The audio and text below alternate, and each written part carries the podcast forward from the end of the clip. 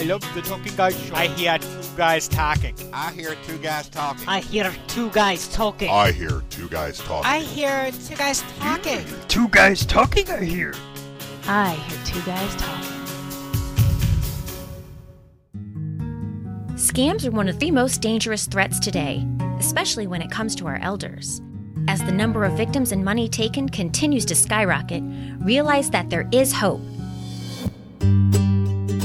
Scammercast is your frontline battlefield for getting educated on the most recent scams, but also how to defend against them. Join us as we detail the processes, the traps, and the solutions to help us all hammer the scammers! Hammer the scammers. It's time for the Scammercast. Here are your hosts, Curtis Bailey and Art Maines. Welcome back, everyone, to the Scammercast. This is your co host, Curtis Bailey. And this is your co host, Art Maines, and we are thrilled to be talking today with Mari Frank. She's an attorney, a mediator, and a certified information privacy professional practicing in the great state of California. Sponsored by Western Union and Midwest Trust. She was also one of the first people to invite me on her radio show after my book came out in the fall of 2012. So I am delighted that I can uh, reciprocate the favor, Mari, and welcome you to the Scammercast. Well, thank you for inviting me. Tell us a little bit about uh, how you got into this work, your background, and everything that you would like our listeners to know about you. Basically, I uh, have been an attorney for 30 years, and I was an attorney for quite a long time when I got a phone call from a company that I had never heard of the Bank of New York, Delaware, asking me why I hadn't paid my eleven thousand dollar bill to them, Ouch. and wow. I thought it was a scam. You know, I thought it was a phony phone call. This is crazy. I was ready to take my kids and go to the beach, and then the woman said to me, "Isn't this your social security number?" And then I asked her what she was looking at. She was looking at my Equifax TransUnion and TransUnion credit reports. And I went, oh my goodness, you know, I didn't give her any information. She gave me information. And I subsequently found out that a woman that lived four hours north of where I live in California had stolen my identity. She was working in a law office as a secretary and she had access to download credit reports and she had seen my name in the legal newspaper for the state of California because I was at that time chairing a, a state bar committee. And she was doing this not only to me, but other people who she thought might have good credit. Then she'd see the credit report, and then she started applying for credit under my name. She got loans, she got a car. It was crazy because I started finding out about all sorts of companies, and this is before there was any law in California or anywhere making identity theft a crime. So I ended mm-hmm. up being the kind of person I didn't want. I knew I was being victimized, but I didn't want to be a victim. I ended up writing the California statute making identity theft a crime. I ended up being going to the White House, speaking at a press conference that was on CNN. I I helped write and pass the federal legislation making identity theft a crime. So the universe knew to choose me. It was not an easy time. It took over 10 months to clean up my credit because it, you know, at that time no one believed me. They said, "Oh, you're just trying to get out of paying your bill." Right. And sure. that really wasn't the case. So I I learned firsthand what it was what was happening and then I ended up becoming good friends with the Privacy Rights Clearinghouse, Beth Givens and when I searched the web, the only place I found anything on identity theft was on their website. And I found that the things that they were saying weren't working. So I called them, worked together with them to redo their 17A fact sheet, and ended up being on their board. And she, every time the media would call, she would say, I have a, a good victim for you. wow. So I was on Dateline three times, 48 hours, um, O'Reilly Factor, Montel, dozens and dozens of shows trying to help people to know what to do. So then people would call my office from all over the country. So I ended up writing books because I could not, in my heart, you know, just charge these people. So I thought, well, I'll put together. My first book was the Identity Theft Survival Kit that had, that still has a CD with legal letters, so people wouldn't have to hire me. And then I ended up doing a PBS television special um, which was called Identity Theft Protecting Yourself in the Information Age. And I had a book called Safeguard Your Identity, and then that Identity Theft Survival Kit, and then also the DVD of the program. And then I got a call from Penguin asking me if I would write the complete idiot's guide to recovering from identity theft. So that is what I've done, and I've been trying to help victims for many, many years and try to wean them from me by helping them just write their own letters. It, it is a arduous task. Sure, sure. It really is. Mari, I'm an attorney myself, and it's certainly super scary to think that an individual working in a law office had the uh, notion to uh, steal your identity. What's the, is there a postscript to that story? Whatever happened to her? Was she prosecuted? Well, Never. Okay, most of the time, I should tell you that only about ten percent of the time do they ever find the perpetrators. That's why it's so easy. Right. I was relentless. I ended up scouring my credit report and saw the first place that she got a credit report from Georgia, and here I live in California. Hmm. Long story short, she ended up doing a six month work furlough program. I did find her. The way I found her was calling the Ventura Police Department when I found out that the credit was going to a home in Ventura, California, which I told you was about four hours away. Mm-hmm. And so I called the Ventura Police Department, and luckily, even though there was no crime making it identity theft a crime, the watch commander had just become a victim himself. So he wow. literally sent out one of his deputies to that address. She answered the door and said she used to know me. I used to live there. yeah. She made up this story. Right. They called me back. I said no. They got a search warrant. They found a 22 Beretta handgun in her in her oh, possession. Boy.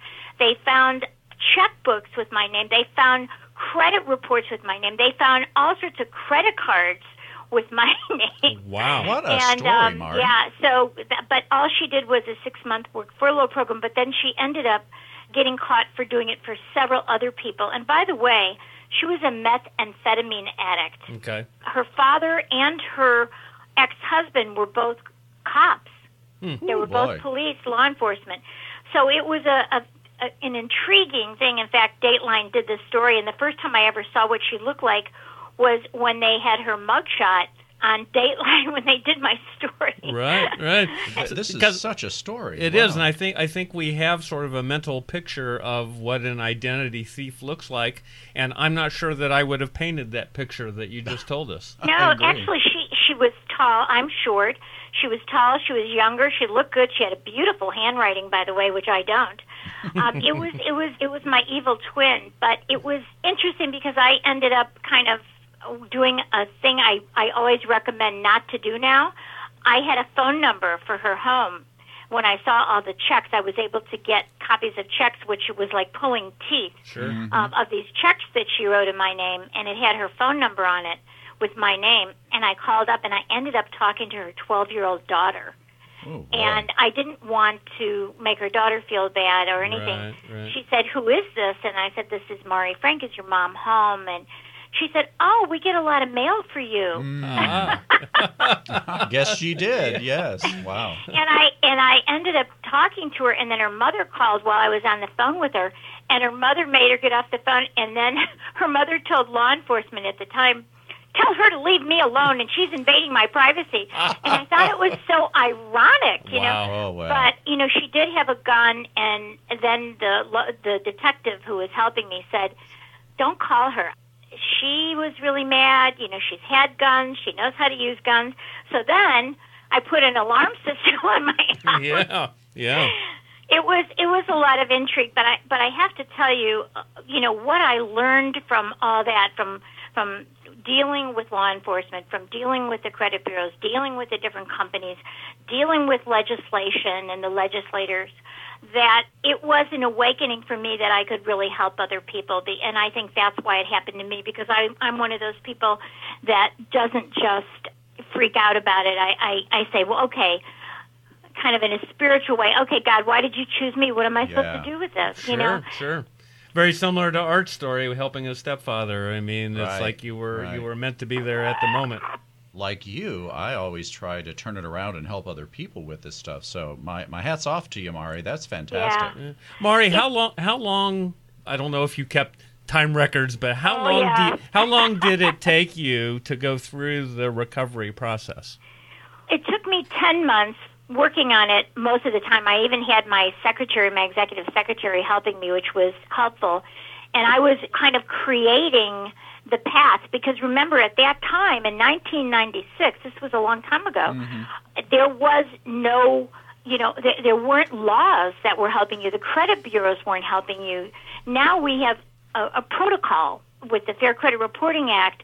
They've included the Fair and Accurate Credit Transaction Act that included all sorts of stuff on identity theft that, you know, I feel happy that I was able to help with that. So it took me 10 months. I did clock almost 600 hours because as an attorney, I'm used to clocking my time. Absolutely, So- yes. We're very comfortable with that, right? yeah. So after after about two weeks, I said, "Wait a minute, this is not." You know, everybody said, "Oh, just call up; they'll believe you." You know, and and that did not happen. I also realized if if someone like me, who has a law degree, who has a master's degree, who is not a wallflower, if I can't get things going, then what about the ordinary mom or dad that's trying to work full time and doesn't have the legal training and can't look up the, the different laws and, and deal with law enforcement. That's when I knew that if it was that hard for me, it was going to be really hard for just people who don't have that training. And that's why I always recommend your book to the audiences that I present to because you really encapsulate everything that a person needs to do. And it isn't Yeah. that you make it easy because it's not easy, and I don't think it is even today, but you at least lay out the steps and Yeah. make it accessible for people to do it step by step. And especially when you're dealing with an elder. A lot Yeah. of seniors I know wouldn't know how to even begin this stuff, so it's going to fall to a family member or a caregiver. And your book is really invaluable, so I, I really And, appreciate and that's why I my identity theft survival kit and my victim to victor has a CD in the back of the book. So you just fill in the blank. You you you know you put it. I had one guy who was 90 years old, and I had my secretary. You know we sent him the CD with the book, and he called us and we we explained him how to do everything. We we kind of walked him through, and then he could do it. And and so he was able to. You know he knew how to use a computer somewhat. But yeah, at least we, yeah, we did try to make it as easy as possible. But you know, there's a lot of new stuff going around, especially with the advent of technology. I think it's uh, people have no idea how their identity is stolen, and it's even harder to find out now, especially when you, we have these massive security breaches that you hear about. That Such a big you deal. know, uh, whether it's Nordstrom's or AT and T or whoever it is, or or Blue Cross, whoever. People are getting sensitive information, but but also just like what happened to me, I think people don't realize that you have malicious insiders at companies, or you have really negligent or unaware employees who are subject to and you know social engineering someone will come in the office and say i'm supposed to fix your computer could you move over for a while and then they steal everything Right, right. Exactly. So, so Mari, for our listeners out there, what exactly is identity theft, and how how does an imposter take your identity?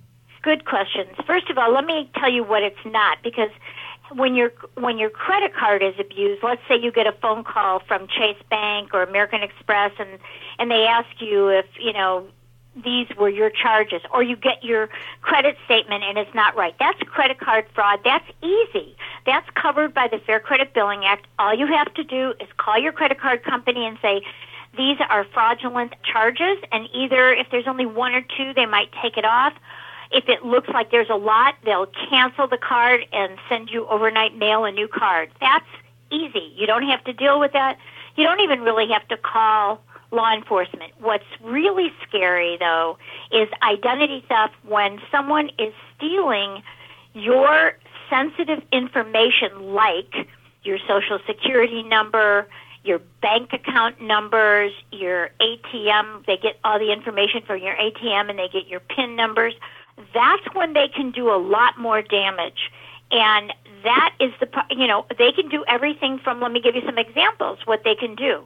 Because I've had people tell me all these things that I've helped them with. They can steal your identity to open up new credit cards and credit lines. That's a little bit different than just your own credit card. That's the difficult thing that I dealt with it. They can also go in and open up bank accounts and then put in uh, checks that aren't real, then they try and take money out. They'll take money out, and then you have your check writing will will never work because they have now ruined your name with other banks.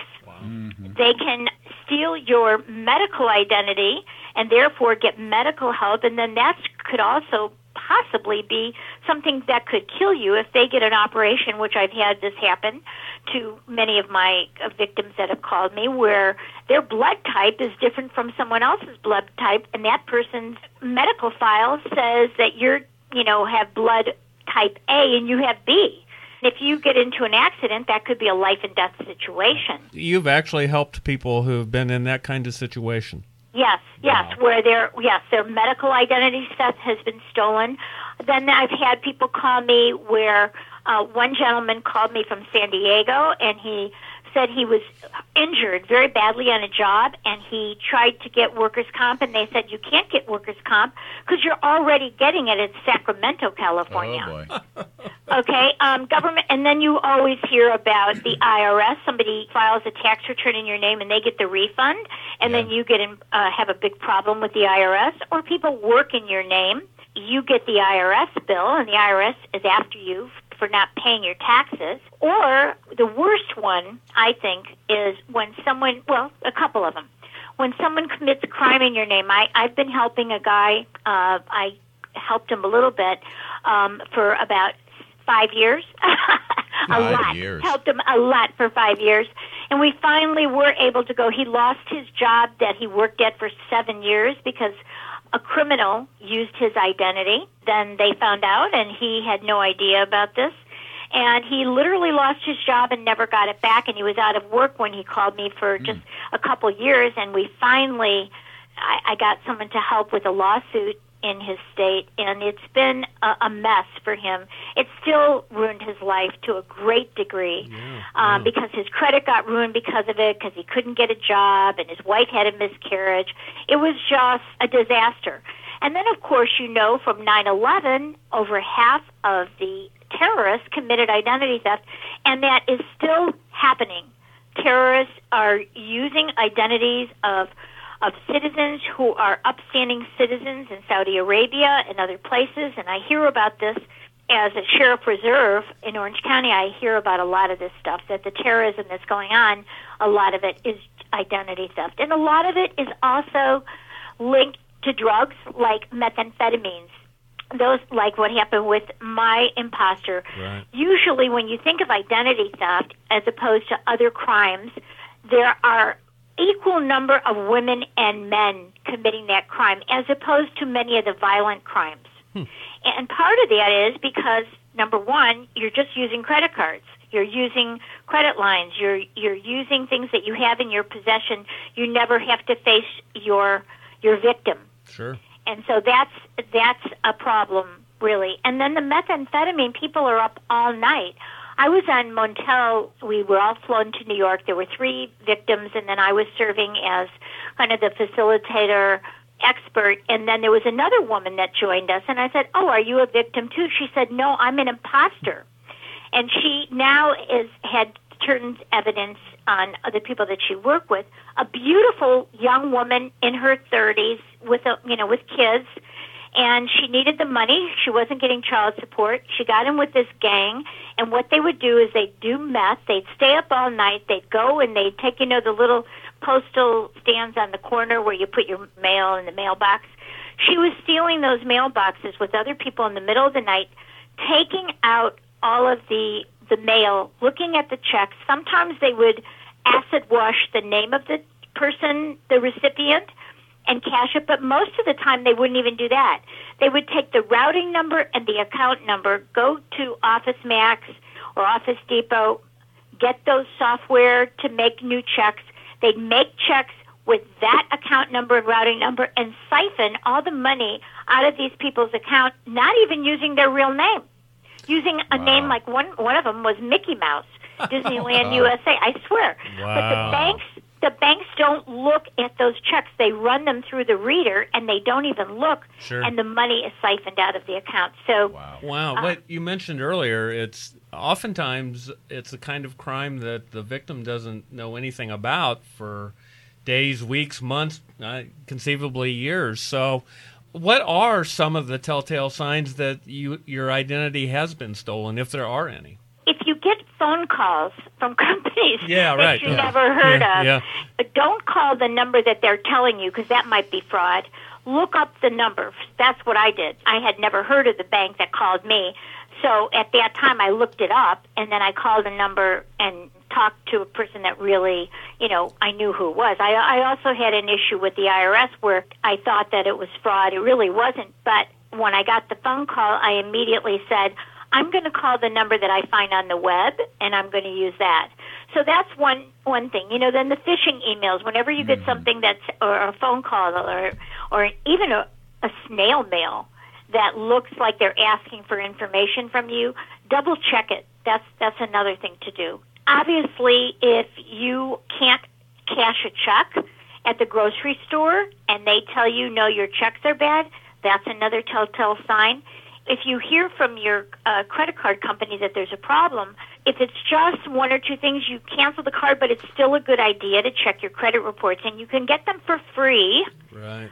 at annualcreditreport.com. You can get each of the three credit bureaus, Equifax, TransUnion, Experian, and you can get one every quarter if you wish. They they're slightly different because the smaller companies do not report to all three; they only report to one. But the big companies, Visa, Mastercard, things like that, they're going to report to all three credit bureaus. So that you can get for free. Right. And I will note that we will have a link to annualcreditreport.com on the show notes for Scammercast. Okay. Great, great.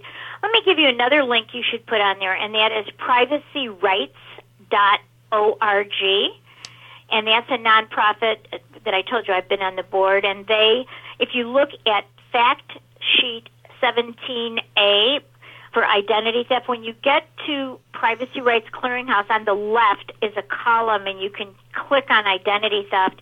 And there are many free fact sheets that tell you what to do and phone numbers to call, and those are good. Those I help them to put those together, so that's all free for any consumer at all. So that's that's a good thing. Thanks very much for that. Is there a particularly overlooked sign of, of a potential identity theft situation? Like, what is it that people miss it when they're looking for possibly an identity theft situation? I'll tell you what's really unfortunate is you know you can get your credit reports and and you can find out uh, about finance. You, you don't always know. It's good. It's very hard to find out if someone has opened new accounts in another state. You're not going to know about that for a long time. You're really not going to know. You can do a Google search of your name.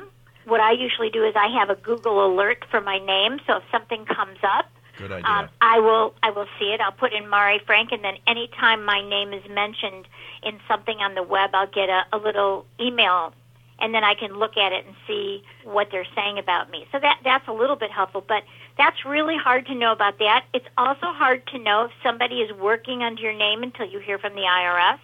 It's also hard to know if somebody is getting workers' comp or some other benefit, disability benefit, until years later. You're not going to know about it. There's no central repository for that. Th- those are kind of, and criminal, um, you could be driving down the road and then um, you get stopped for speeding or you get stopped for a headlight out and they run your name from your driver's license and they go, oh, hey, we're arresting you right now. There's a warrant for your arrest in Arkansas. You go, what? You know? Yeah. Wow. So those are really hard to know. And the easy ones are your credit. I mean, that's easy because that gets reported to the credit bureaus. It's a good idea to do a background check on yourself Okay. to see what is lurking out on there, but it doesn't have everything. And you know, there's a lot of credit monitoring services, and you can find out which are the best ones by going to Consumer Federation of America and then look at identity theft protection services. I'm on a task force that we put together best practices. But I don't know of any one of them that really covers everything. In other words, bank accounts that are opened up in your name, government benefit things that are that are lurking about you, medical identity theft. I really don't know that.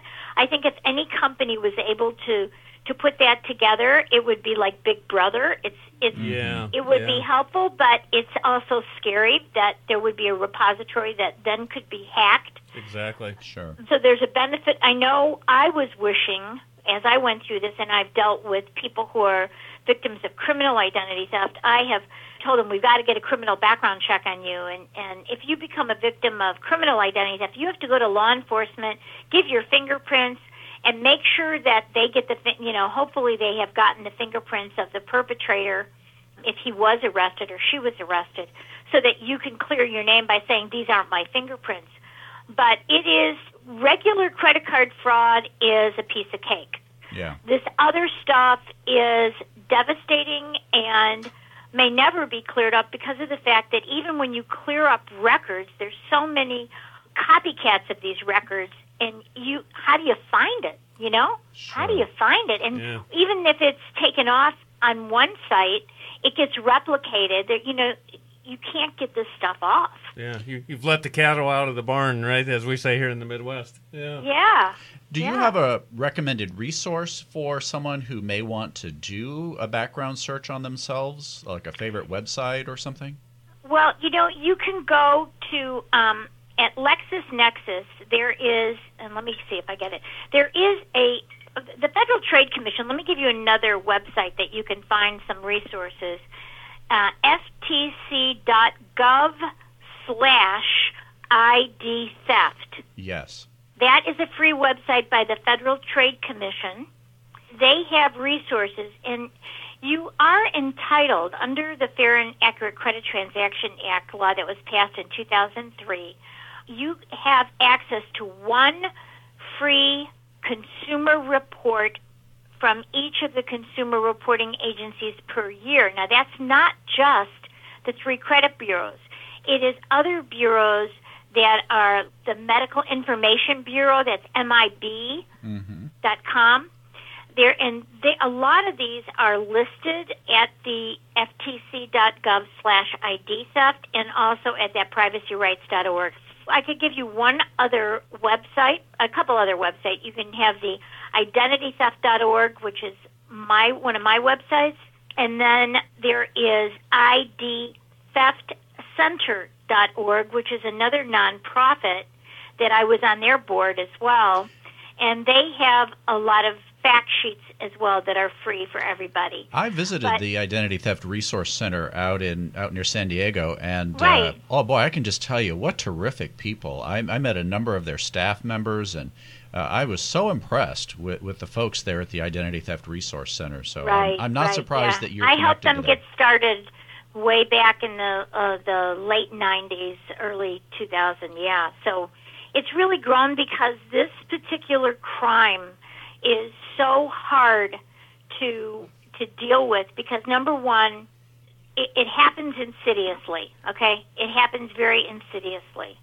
And I think when we, we see some of these new trends like the Internet of Things where, you know, your refrigerator is going to talk to your car, is going to talk to your insurance company, all of these different points of, of reference have your sensitive data and they can be hacked easily or there can be a dirty insider. I don't see it going away very quickly because of the fact that we uh, we're still using the social security number. I think one of the things that may come up would be, you know, like an iris scan, like in Star Trek or something. Right, Fingerprints that could change if you're in an accident or you burn yourself. So My, I think uh, biometrics, you know, there uh, something's going to have to change, but I don't know. I, I'm so impressed with my credit union anyway. And I noticed a couple of weeks ago that they started offering an iris scan as a login option for the app on my iPhone. And I just thought, wow, lots of kudos to uh, good old Community America Credit Union out of Kansas City. They are right at the forefront of technology. So I want to give a shout out but, to but Community America. To, okay, there's a caveat with that. Okay? Okay. Because if that sensitive data is stolen and that is used to get into your account by someone else that they rep, you know, they can somehow replicate it, which the technology is crazy. There is that worry as well as somebody being able to hack that and use that in some other way Hmm. and hack into your phone or, or what whatever. So the other thing is is there's I've read a lot about biometrics and then they don't know about the effect on your eyes. Biometrics is um, it's been used a lot with NASA and, and the FBI and all that. So it, there's just it's just it's not clear what all the ramifications might be. I think it's a good idea. I think I'd rather at this point give my thumbprint like I put on my iPhone. I'd rather do that. I, I as a sheriff reserve, I have to give all ten digits every, three years. I have to do a background check to stay and be, you know to stay in the sheriff's department. There are caveats with everything. You Sure, know, there's sure. always this dark side that we have to worry about if that information is somehow hacked and is able to be used to get into your account. Uh, I don't mean to scare you. No, no, no, no. no, There are no hack-free or, or systems that cannot be hacked. Let's say that. That's right. That's right. Exactly, Exactly. Just want to remind everyone we're visiting with Mari Frank. We're going to take a short break, but when we come back, we're going to talk to Mari more about her book and her uh, common sense recommendations on how to protect yourself if you are interested, and also what to do if you ever have your identity stolen.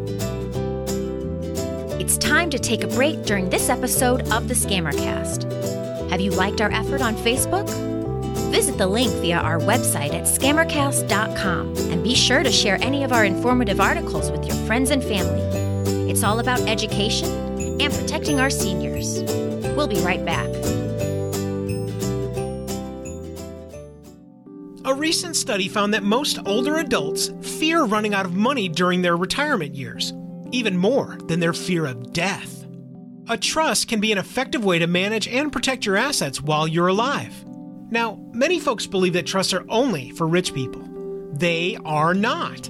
Midwest Trust Company of Missouri, located in Clayton, Missouri, offers professional trust management for clients all across the country. Using Midwest Trust is a great way to know that someone with experience and integrity will manage your wealth objectively. Naming Midwest Trust can provide you with peace of mind in knowing that you or your parents will not be exploited financially and lose all of the assets acquired during a lifetime of hard work. Midwest Trust will even work with you or your parents' own financial advisor. Don't let fear of running out of money drive your life. Contact Midwest Trust Company today by visiting the link to their website at scammercast.com. The discipline to grow, the strength of experience, the ability to adapt. Values that endure. Midwest Trust. There was a day when the villain was easy to spot. These days are different. Today, scammers impersonate their victims' loved ones and make up an urgent situation. I've been arrested. I've been mugged. I'm in the hospital. And plead for money to resolve it. At Western Union, we want to help. We remind you to never send money to people you haven't met in person and always verify before you send. You work hard for your money. Don't let a few minutes with a scammer separate you from what's taken days, weeks, or even a lifetime to work for. Western Union. Move money for better. Join in a unique, interactive experience as we put you inside the mind and heart of the law enforcement professional and delve into the culture of policing. Hi, I'm Mike Wilkerson from the Two Guys Talking Podcast Network, where I've reviewed hundreds of police procedural television programs and movies. But the question remains does Hollywood get it right? What does it really feel like when you search for a suspect inside an abandoned building? The fear, the adrenaline, the unknown. Law enforcement training for the arts, or LETA, is an experience like no other. Fingerprints, ballistics, DNA. Our team of professionals have numerous years in law enforcement, to include those with experience in the United States Secret Service, the U.S. Attorney's Office, the FBI, the United States military, along with other local, state, and federal entities. Our unique facilities offer the same interactive courses that the police themselves use to train. This will be an experience of a lifetime that you'll never forget. Check out the details now at letaconference.com. That's L E T A conference.com. And sign up for the upcoming convention. Seats are limited, but we're eager to see you behind the thin blue line. letaconference.com. L E T A conference.com. Go behind the badge.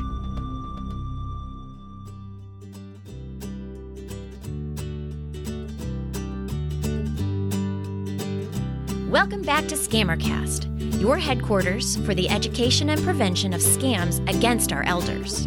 Let's dig back in with your hosts, Curtis Bailey and Art Maines.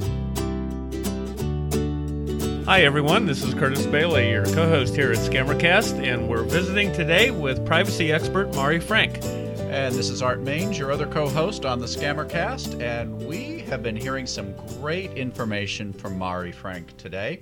And so, Mari, as we turn our attention now to the current world of identity theft and, and all of the things that are going on, what are your thoughts about the world of data breaches and how people can keep themselves safe from that?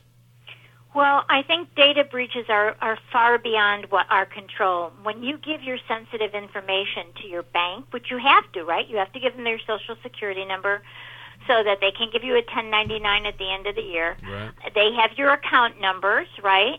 When you give your information to your doctor, it goes into electronic files now, right? Yeah, exactly. So, the, I mean, we have, we're really at, at the mercy of of what kinds of protections these companies have that we give things to. My insurance company, my doctor, my dentist, everybody has my sensitive data. If they don't protect it, then of course it's subject to either outsiders that are malicious. You know, we've heard about even China goes in and, and got all those government people's identity information. You, you know, I mean, that was like millions and millions of government employees.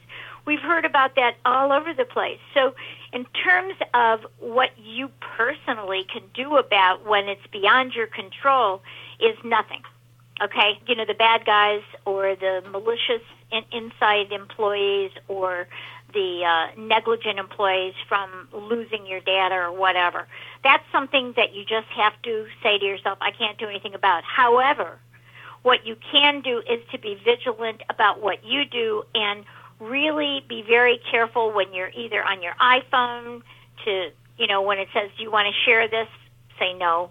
You know, mm. when you're on your computer and, and they want to access certain information, you say no. You do whatever you can to limit the information and then you stay vigilant about looking at your credit reports a few times a year or getting credit monitoring if you wish do a Google alert on your name. Put your name in there. I have Mari Frank, Mari J. Frank, Mari J. Frank Esquire, and I have those all. I set those up in Google as a Google alert, so anytime my name comes up, I see it.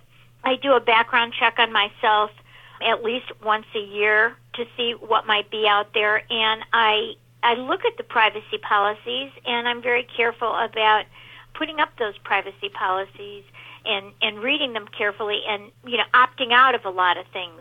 And the same thing on on my iphone and you know i'm on facebook i'm on linkedin but um i'm very careful about what i put up on you know on facebook. I'll put pictures of my dog and stuff like that. Right right. Yeah, but yeah. um yeah we have to be careful and i'm i'm probably not even as cautious as I should be. It's funny because my paralegal that works for me has doesn't even put up anything on her Facebook. She's only on there so she could go look at her friends' stuff. Right, so right. She's better than me, you right. know. Mari, But- you know, so many seniors are scared of the internet. They're scared of the technology. I was at a uh, identity theft presentation uh, just recently, and a senior stood up and said, uh, "I will not get online. I will not get a computer. I'll write checks. I'll I'll stay with cash." What do you what do you say to people that are so fearful of the technology that they just don't engage with it? Well, you know, I've done programs for seniors as well. We did a big fraud fest at this whole senior community, and there were about 500 seniors in there, and, and I heard the same thing.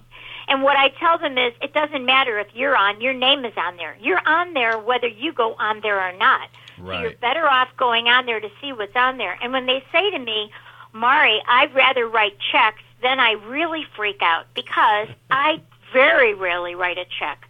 What I do is I go on and I do online banking. Now, let me explain what I mean by online banking. My bank already has my sensitive information, right? They have my account number, they have my social security number, they have everything. So I go into my bank and I set up from my bank to pay my credit cards, to pay my utilities, my mortgage, everything. Okay? So even vendors, even my gardener gets paid through my online banking. So I go in and I set it up to pay and I don't give my sensitive data to every company that they just pull it from mine. Does that make sense? Mm-hmm. I initiate it from my account, not giving that information to the various banks, credit card companies that they just siphon it out because then I am exposing my sensitive data to more people. So when you write a check and you put it in the mail, remember when I told you about the lady that was the identity thief a Mhm. little while ago? Sure. She was stealing checks from from the postal boxes and writing checks from the account number and the and the routing number. So when someone tells me I prefer to write checks, I tell them, well, you're exposing yourself to more chance of fraud where the money can be siphoned out of your account than if you set up online banking and you initiate from your own account. Wow. Good advice. That's very good advice. Yeah. So, so Mari, you've, we've talked a lot today about the threats that are out there and steps that people can take to uh, do as much as they can anyway to protect themselves. Let's talk now about what a, an individual can do that is a victim of identity theft, and I know that you've addressed that in your books. Yes, yes. Okay, so there's various types of identity theft, and you do certain things for certain types. First of all, for anyone who has the credit card fraud and it's your credit card, just breathe easy. Call your credit card company, tell them, and they may ask you to just do a little affidavit, but you're never going to be held responsible for anything that's fraudulent on a credit card. Not the same with a debit card, okay? First of all, I feel very strongly that you should never have a debit card in your possession.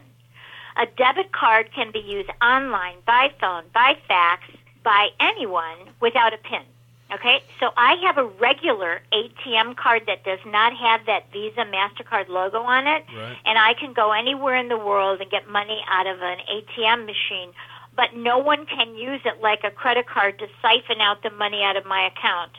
And I can't tell you how many people have told me horror stories that they couldn't get their money back after it was siphoned out with by using their their debit card. I'm, they still had the debit card in their possession. Remember, mm-hmm. it just was used. The number was used without a pin. It's not a good idea to have a debit card at all. Okay, never a good idea. So what Yet- should what should people ask for at the bank when they when they go to the bank and the bank says, "Here we have this wonderful debit card," they should say no. But what should they I ask want for? I want a I want a regular ATM card instead. I can't tell you how many times the Bank of America tries to send me a debit card mm. and I go and finally after the last 2 years they they only give me my ATM card. It looks just like a debit card but it's missing the Visa Mastercard logo, so it could never be used as a credit for you know like credit card. That is I feel safer because that can only be used with a PIN. Now, people will say to me, "Well, Mari, you know, I, the, I think the safest thing to always use, by the way, is a credit card. I use credit card for everything. I get cash back. I have like a Citibank double cash back, which is great. The money comes back and goes back into my account. Uh, So I really believe in having enough credit cards. You should have three to five credit cards. Use a little bit on each, and your credit score will soar. I believe if let's say you have bad credit and you can't get a credit card, you can get what they call a prepaid credit card, and that's how to build your credit. go to creditcards.com or bankrate.com and you can compare them, all the different credit cards, and, and you can end up building your credit by getting a prepaid credit card. I mean, I did that with my daughter after she didn't listen to me and, and took her debit card when she was in college and got all of her money stolen, and I had to beg the bank to get it back to her. Now she'll just use credit cards. And she's Made a believer out of her. yeah, she well, she ended up, you know, she learned the lesson, and Yeah. so I every time I've told someone to do it, and then they end up having fraud, they're going, "Oh, Mari, I should have listened to you," and I go, "Yeah, they push these debit cards on you, so don't use a debit card." That's great. That's All great. right. Yeah. What What do you think, or have you seen uh, monitored credit cards? For instance, with a, maybe a senior uh, who's living alone, has an adult child that's helping him or her with her finances. What are your feelings about monitored credit cards, where the child gets alerts for various transactions? Well, I think if, if there is permission, unless, let's say, you have a parent that has dementia, and I think it's a very good idea when your parents get older to get a power of attorney, and and so that you don't have to get a guardianship later. Right. You know, because that's a whole court thing and it costs a fortune.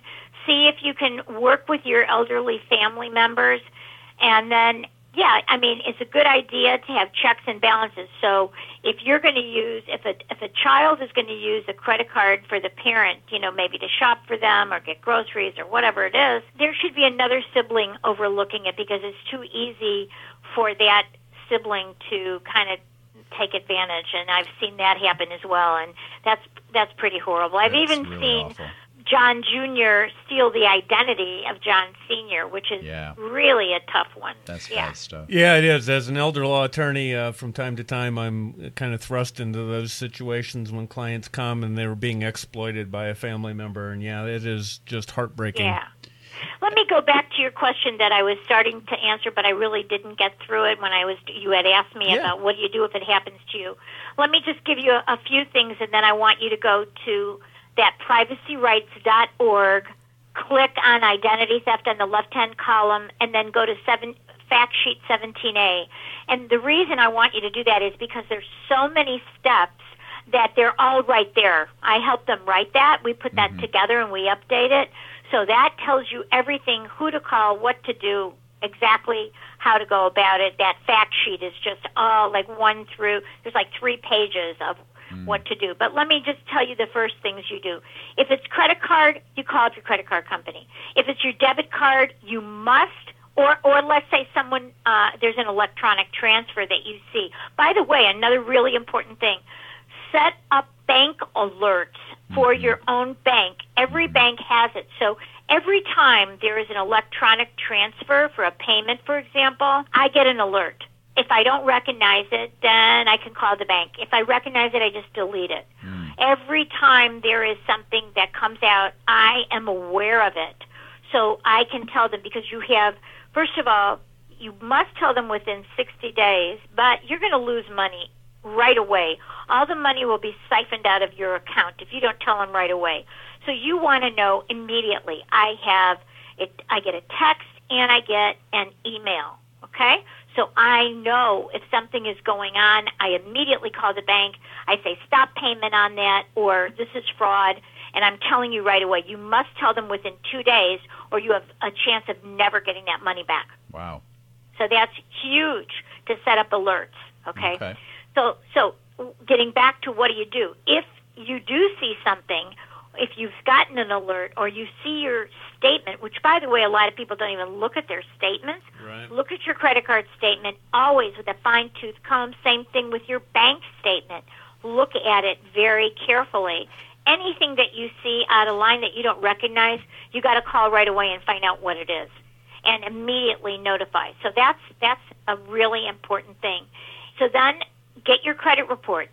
If someone calls and says you're no longer going to be able to use your checks, or you go and you try and use a check at the grocery store, which I don't even like you to do anyway. I'd rather have you use your credit card and get cash back.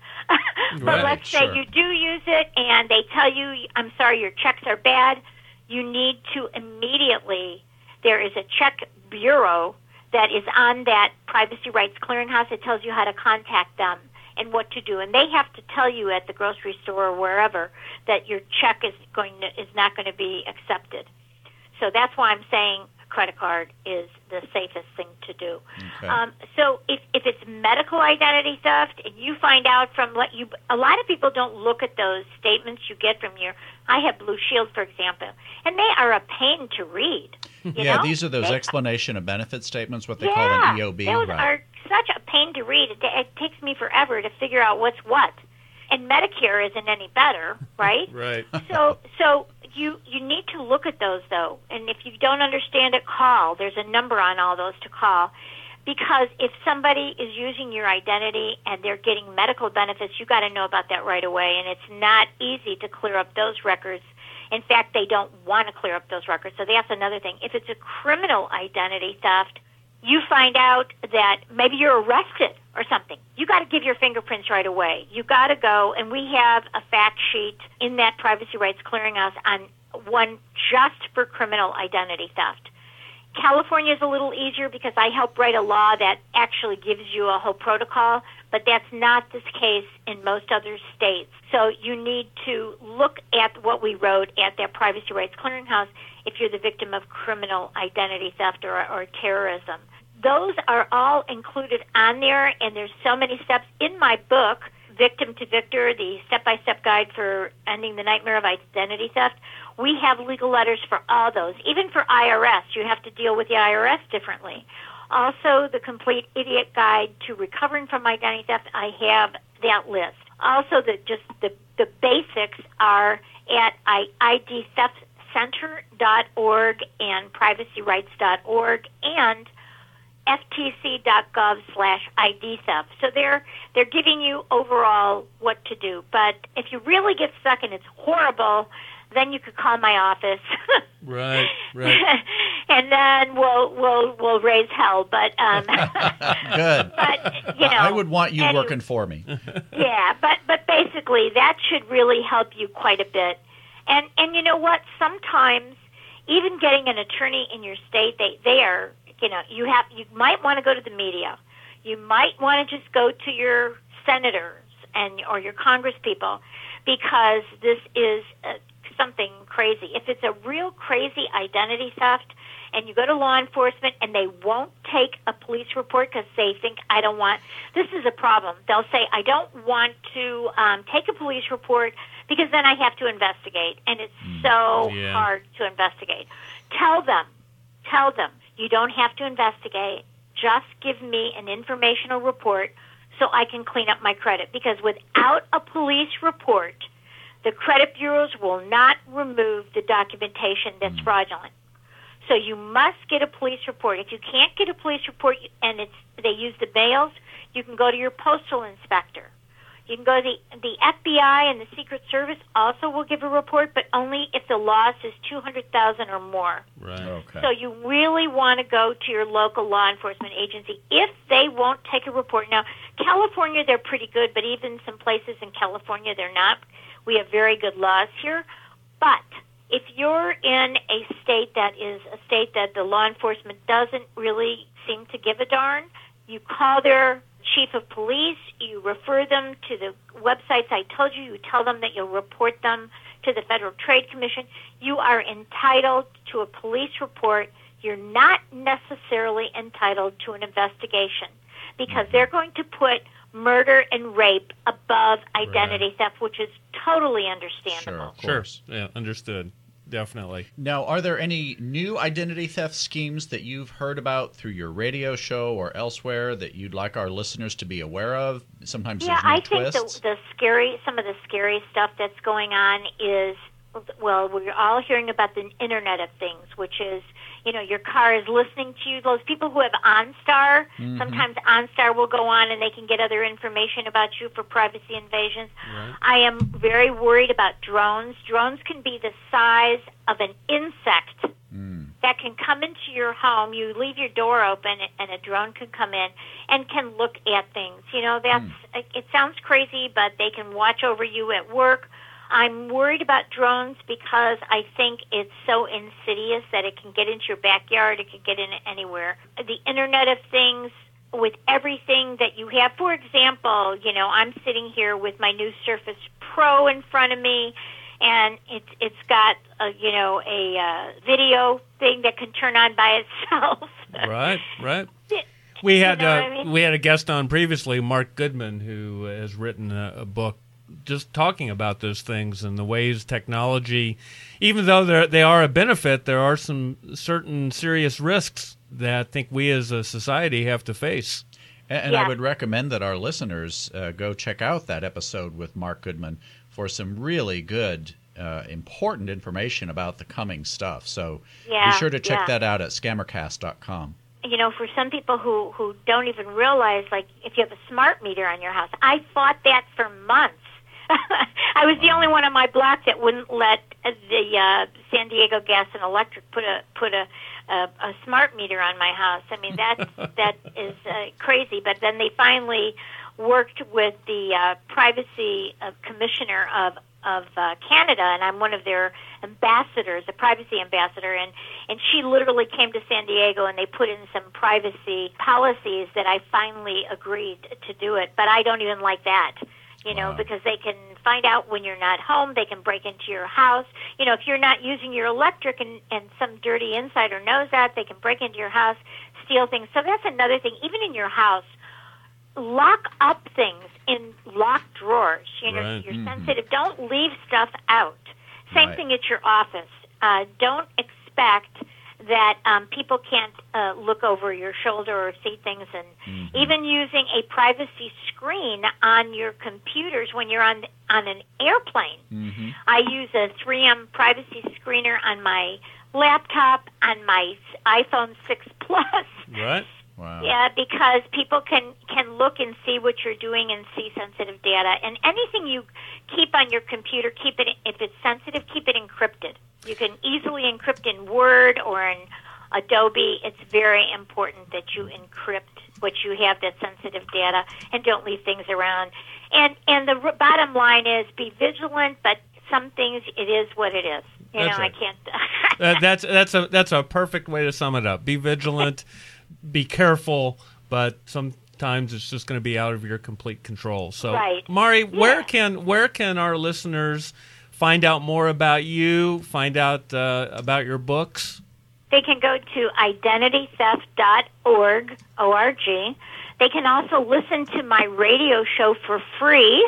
Uh, and we deal with all these issues, all sorts of identity theft and privacy issues and technology and Ashley Madison and surveillance and drones at kuci.org